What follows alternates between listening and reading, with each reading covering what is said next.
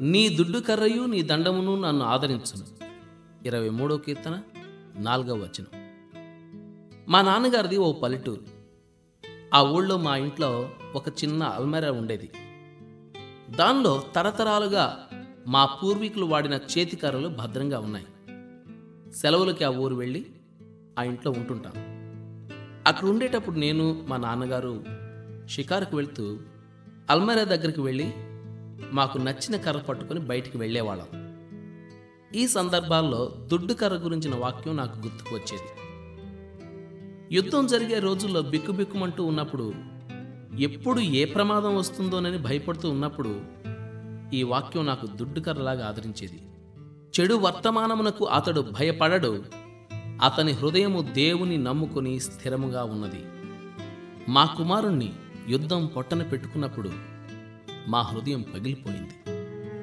వాక్యంలో మా ఆదరణకి మరో దుడ్డు కర్ర దొరికింది. రాత్రంతయు విలాపముండెను. ఉదయముతో పాటు ఆనందం వచ్చింది.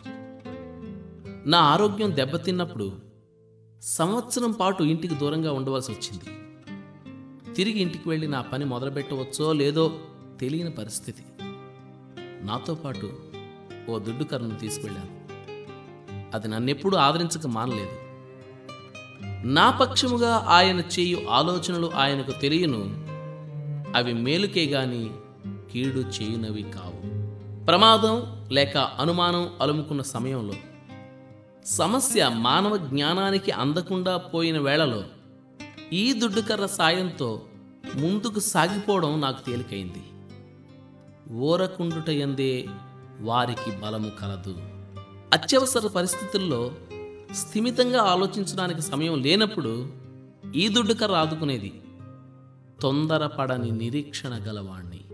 మార్టిన్ లోథర్ భార్య ఒకసారి అంది దేవుడు నా బ్రతుకులో కొన్ని కష్టాలు తీసుకురాకపోయినట్టయితే ఫలానా కీర్తనలో ఫలానా విషయాలున్నాయని ఆత్మ ఫలానా రీతిగా పనిచేస్తుంటుందని నాకెప్పటికీ తెలిసేది కాదు. క్రైస్తవుల బాధ్యతలు ఏమిటో ఎప్పటికీ అర్థమయ్యేది కాదు. దేవుని దండం చిన్నపిల్లవాడిని శిక్షించే ఉపాధ్యాయుడి బెత్తం లాంటిది.